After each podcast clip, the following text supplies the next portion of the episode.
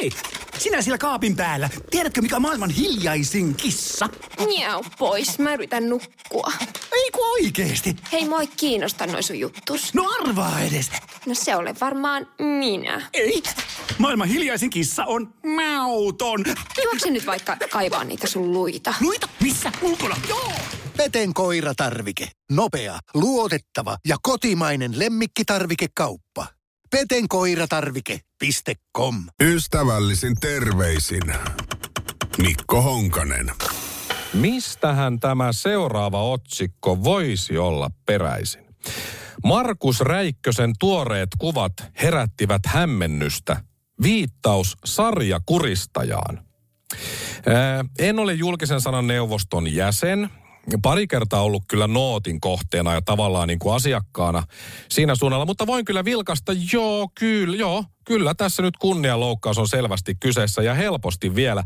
Markus Räikkösen tuoreet kuvat herättivät hämmennystä viittaus sarjakuristajaan, otsikoi seiska.fi.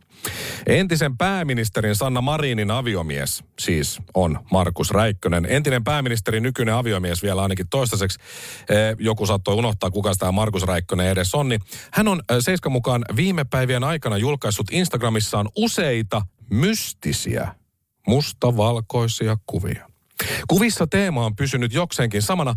Markus kirjoittaa kuvatekstissä jokaiseen hashtag Helsinki – siinä mystisyyttä kerrakseen. Voisiko olla niin, että ne on Helsingissä otettu ne kuvat, ne mustavalkokuvat, jossa Markus Räikkönen on todella komeana, no pikkusen on hiusraja karannut tonne ylös, mutta on tuoheet hiukset silti. Hänellä on päällään sopivan kokoinen takki ja päässä aurinkolasit on kaulahuivia tai sitten on todella paksua polopaita ja nahkahanskat kädessä. Keväisessä kaupungissa otetut harmaat kuvat näyttävät Markuksen poseeraamassa mustissa aurinkolaseissa, harmaassa puvussa ja nahkahansikkaissa. Nahkahansikkaat ja mustat aurinkolasit ovat herättäneet kiinnostuksen kommenteissa. Yhden näköisyys viittaa Suomen ainoaan sarjamurhaajaan Mikael Sarjakurista ja Penttilään. Joku siis kommentoi sinne, että yo, is this Mikael Penttilä? Sinne kommenttiin siihen Instagram-kuvaan. Tämä Mikael Penttilä on siis alkuperäiseltä nimeltään Jukka Lindholm. Murhasi neljä ihmistä mukaan lukien oman äitinsä ja tästä oli silloin aikana isot jutut, kun se pahoinpiteli ja surmasi ja näin ja oli nahkahanskat kädessä, joilla Seiskan mukaan kuristaminen onnistui. Ilmeisesti sehän ei onnistu muuta kuin ne hanskat kädessä. Joo, myös Mikaelin käyttämä nimi netissä oli nahkahansikkaat.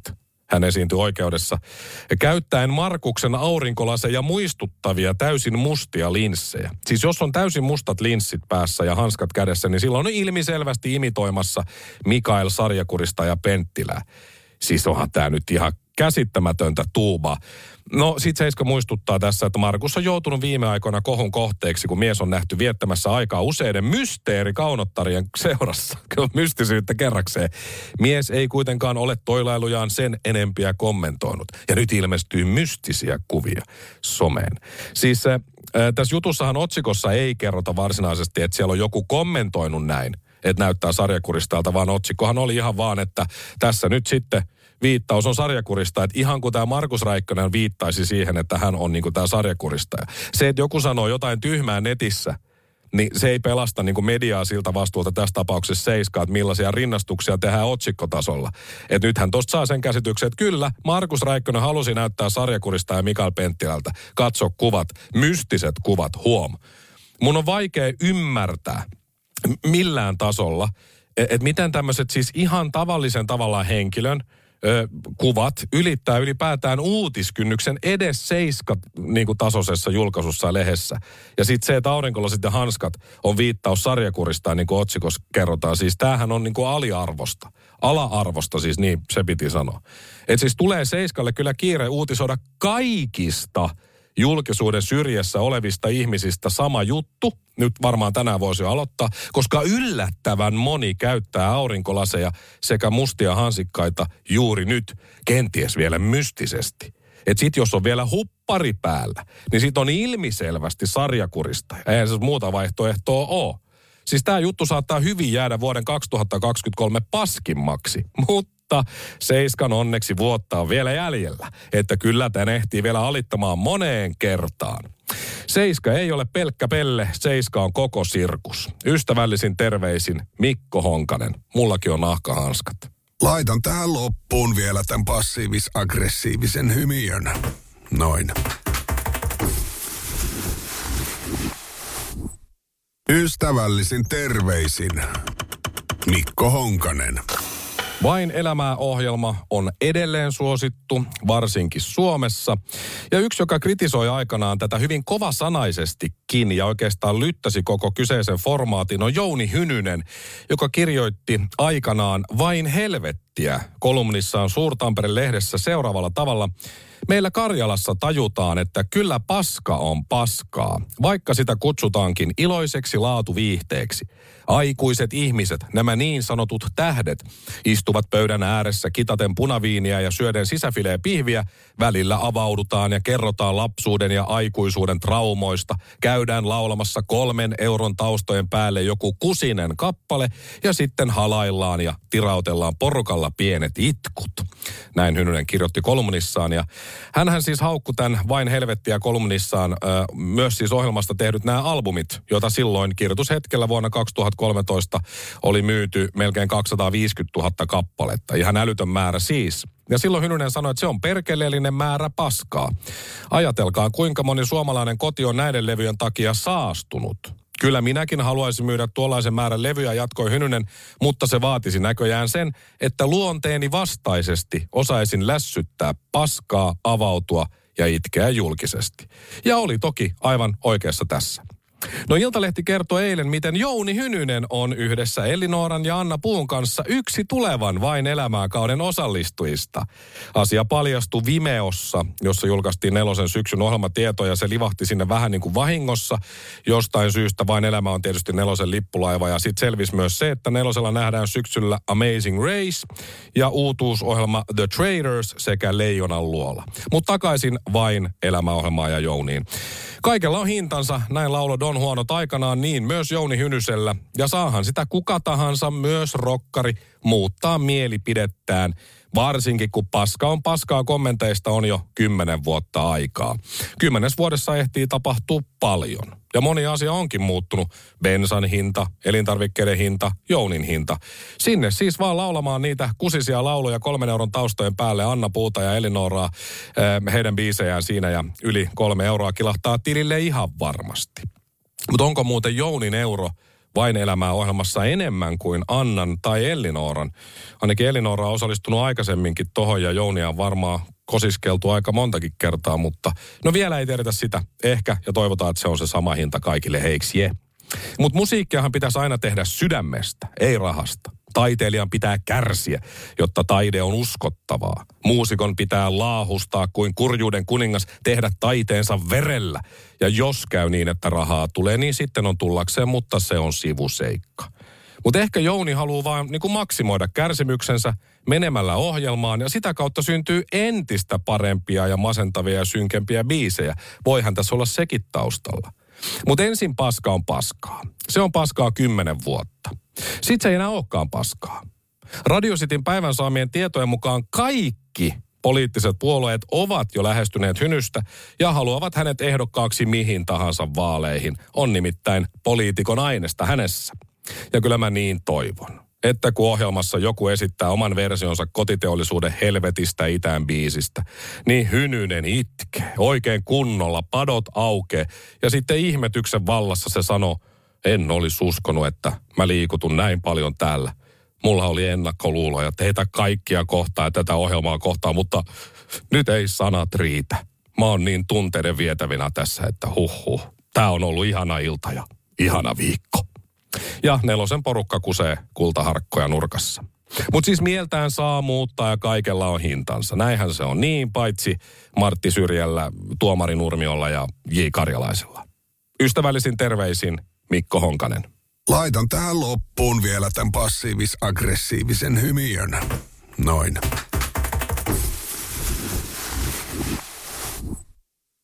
Ystävällisin terveisin Mikko Honkanen. Hesari teki eilen jutun politiikka ja verot alaotsikoiden alle. Kokoomus peruuttelee aiemmin esittämästään terveysverosta.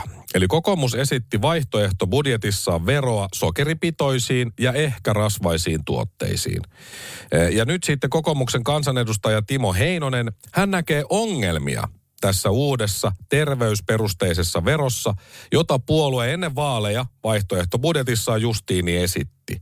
Tämän vaihtoehtobudjetin valmistelua johti Heinonen itse. Eli vero siis koskisi sokeripitoisia ja mahdollisesti rasvaisia ruokia. Eh, Kokoomus laski vaihtoehtobudjetissaan uuden veron tuottavan 300 miljoonaa euroa vuodessa. Ja rahat käytettäisiin nyt sitten tuloverotuksen keventämiseen.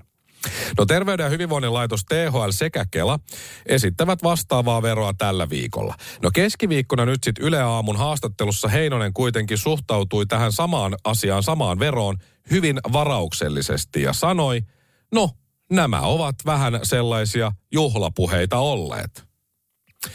Eli kun luvataan jotain ja sitten kuitenkin sanotaan, no ei se, se nämä on ollut vähän tällaisia juhlapuheita. Se koko lainaus meni näin, tämä koko lause, että nämä ovat vähän sellaisia juhlapuheita olleet, nämä sokeri, suola ja rasvaverot, kun niitä tiettyjä niistä on jo päättyneellä hallituskaudella valtiovarainvaliokunnassa käsitelty, niin ne eivät ole muuten ihan yksinkertaisia säätää valtiovarain ää, valiokunnassa itse toiminut. Heinonen vastasi toimittajan kysymykseen mahdollisesta terveysverosta. Eli Heinosen mukaan terveysveroa voisi olla vaikea kohdentaa tarkoituksenmukaisesti. Ensin sanotaan, että me tiedetään, mitä me täällä tehdään. Näin me tehdään, me tiedetään, mihin se kohdentaa. Sitten kun tulee tosi paikka, sanotaan, että nämä on ollut vähän tämmöisiä juhlapuheita ja näitä on muuten tosi hankala kohdentaa sillä kun me halutaan. Tosi hyvä ja nimenomaan poliitikon touhua. No sitten Hesari kysyi Heinoselta eduskunnassa myöhemmin silloin samana päivänä, eli eilen keskiviikkona, että ovatko hän ja kokoomus siis kääntyneet vastustamaan vielä hetki sitten esittämäänsä terveysperusteista veroa. Niin Heinonen kommentoi, että en sanonut vastustavani terveysveroa, vaan toin esille sen, että sen säätämisessä on vaikeuksia. Jos sopiva malli löytyy, niin mikä siinä? Eli jos löydetään vaikeuksiin ratkaisu, niin kokoomus kannattaa. Kyllä se meidän vaihtoehtobudjetissamme on, Heinonen vastasi. Jos löydetään vaikeuksia ratkaisu, kokoomus kannattaa. Jos ei, emme kannata. Okei, mä ymmärrän, että nämä on varmaan aika vaikeita asioita, mutta siis tässähän on nyt käymässä niin, että kun kokoomus on linjannut asioita, väittämiä ja lupauksia tehty, niin nyt sitten perutaan niitä ja sanotaan, että ne nyt on ollut vähän tommosia juhlapuheita vaan tossa. Että onko nyt sitten koulutus on erityissuojassa. Siitä ei leikata ja esimerkiksi sotesta ei leikata asiat myös olleet näitä samoja juhlapuheita, joilla kokoomus voitti vaalit. Ja ihan kun tässä tulisi semmoinen pieni deja vu ja jonkunlainen muisto tuolta historiasta, kun oli ketä kaikkea, oli Orpoa ja Stubbi ja ketä muita laput kädessä, että koulutuksesta ei leikata, opintotukea ei heikennetä, tämän me lupaamme ja hupsista vaan viikkoa myöhemmin leikkaukset iski kyllä tästä tulee pienet semmoiset fläsärit. Ja siis esimerkiksi Petteri Orpo käytti tätä nimenomaan tätä samaa veroargumenttiaan jokaisessa vaalitentissä. Ja oli se, että tässä me ollaan laskettu tämä juttu, tämä on hyvä, tällä mennään. Ja että antakaa ääniä tänne vaan. Siis olisi ollut virkistävää ja kerrankin semmoista sopivaa vaihtelua, että olisi sitten Heinonenkin sanonut vaan rehellisesti, että no ne nyt oli vaan sellaisia ennen vaaleja olevia paskapuheita, kato, juhlapuheet. Me täällä kokoomuksessa vähän vaan kato kusetettiin, oispa sanonut niin. Että joo, heitettiin ihan päästä satoja miljoonia vähän sinne ja tänne, että näyttäisi hyvältä. Ja sitten voitettiin vaalit ja nyt sitten peruutellaan niitä annettuja lupauksia, että sori siitä. Mä ymmärrän kyllä sen, joo, että nämä on varmasti siis vaikeita asioita. Että lisää tonne ja otat tuolta, kuulostaa helpolta, mutta aina jää joku asia huomaamatta ja sitten joku kärsii, vaikka ei ehkä pitänyt. Mä ymmärrän jollain tasolla kyllä. Ja ei tästä kokoomukselle varmaan mitään sen kummempaa tule. Hommat jatkuu eteenpäin. Nyt kävi tällä tavalla. Mutta jos mä tekisin saman kotona, niin tilanne olisi toinen. Mä sanoin himassa, kyllä kulta, mä lupaan asentaa sen ison peilin siihen ruokapöydän päätyyn kyllä, mutta tarvitaan pora ja poran terä vaan, kyllä se hoituu. Ja kyllä kulta, mä lupaan maksaa ja hakea sen uuden maton olohuoneeseen meille. Kyllä kulta, mä putsaan sen suihkuseinän ja ruoppaan samalla sen suihkukaivosta kaksi metriä pitkän hiuksista rasvasta koostuvan vonkaleen kumihanskoilla ilman, että valitan yhtään esimerkiksi hajusta. Kyllä kulta. Ei kun, ei tietenkään kulta. En tietenkään osta enää levyjä ikinä, kun ei ne mahdu kunnolla mihinkään ne vanhatkaan. Ja kyllä, kulta, mä lupaan puhdistaa uunini joka toinen kuukausi, varsinkin sen jälkeen, kun mä oon tehnyt kanasiipiä siellä. Ja kyllä, kulta, mä vien sut unohtumattomille treffeille, jotka on sulle yllätys. Koska mä haluan näyttää sulle, kuinka paljon mä susta välitän ja rakastan. Ja mä suunnittelen sen kaiken itse. Tule mukaan, mennään yhdessä. Ja sitten kun vaimo kysyy, että miksi täällä ei ole taaskaan tapahtunut mitään? Siis ei mitään, mitä on luvattu. Ei ole mitään. Sitten mä vastaan vaan, että joo, katon, ne oli vaan sellaisia, sellaisia juhlapuheita, kato. Ei paskapuheita kulta, vaan semmoisia juhlapuheita. Niin. Olis hallitus kotona hyvin, hyvin vihane. Ystävällisin terveisin Mikko Honkanen. Laitan tähän loppuun vielä tämän passiivis-aggressiivisen hymiön. Noin. Ystävällisin terveisin Mikko Honkanen. Susanna Penttilä on 51-vuotias yrittäjä, joka on perustanut Ferrer-muotiliikkeen hyvin nuorena Helsinkiin. Ja Penttilästä tuli sitten julkisuuden henkilö keväällä 2004, eli melkein 20 vuotta sitten, poseerattuaan Playboyssa. Ja mäkin muistan, kun se Susanna Penttilän Playboy-lehti tuli akateemiseen kirjakauppaan. Se oli muoveissa, ei päässyt selailemaan niitä sivuja ja katsoa kuvia, mutta kuvathan nyt löytyy tietysti, jos osaa googlaa. Ja Susanna oli siis neljäs suomalainen nainen, joka on esiintynyt Playboy-konsernin lehdissä. Se oli iso juttu aikanaan.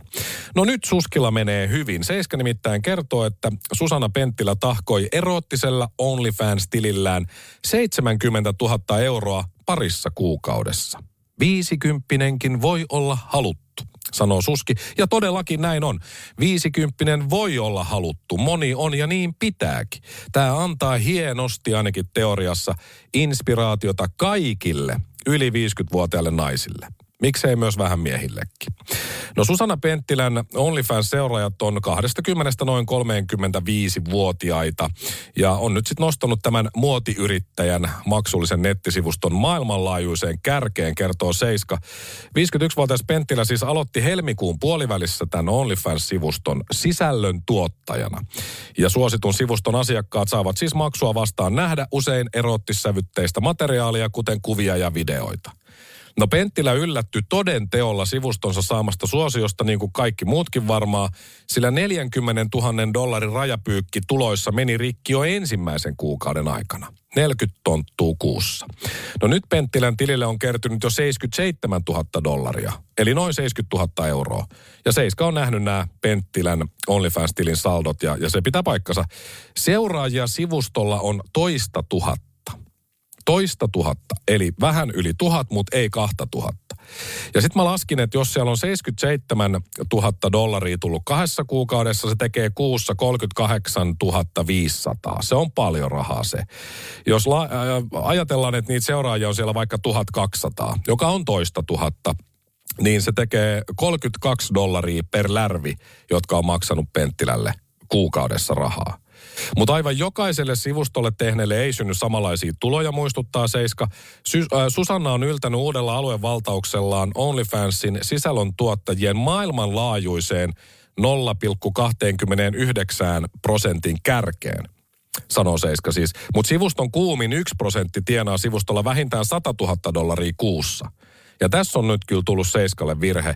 Jos Suski on tienannut kahdessa kuukaudessa 77 000, niin eihän se voi millään olla 0,29 prosentin kärjessä, jos sivuston kuumin 1 prosentti tienaa vähintään 100 000 dollaria kuussa. No kuitenkin paljon rahaa on tullut, ja Susanan sivu pääsee siis seuraamaan alle 10 dollarin kuukausimaksulla. Mutta siellä on sitten erilliset videot ja jotkut muut, jotka maksaa sitten kymmenestä jopa sataan dollaria kappaleelta. Mutta alle kympillä näet. Ja mistä sitten maksat, jos sen kympin laitat?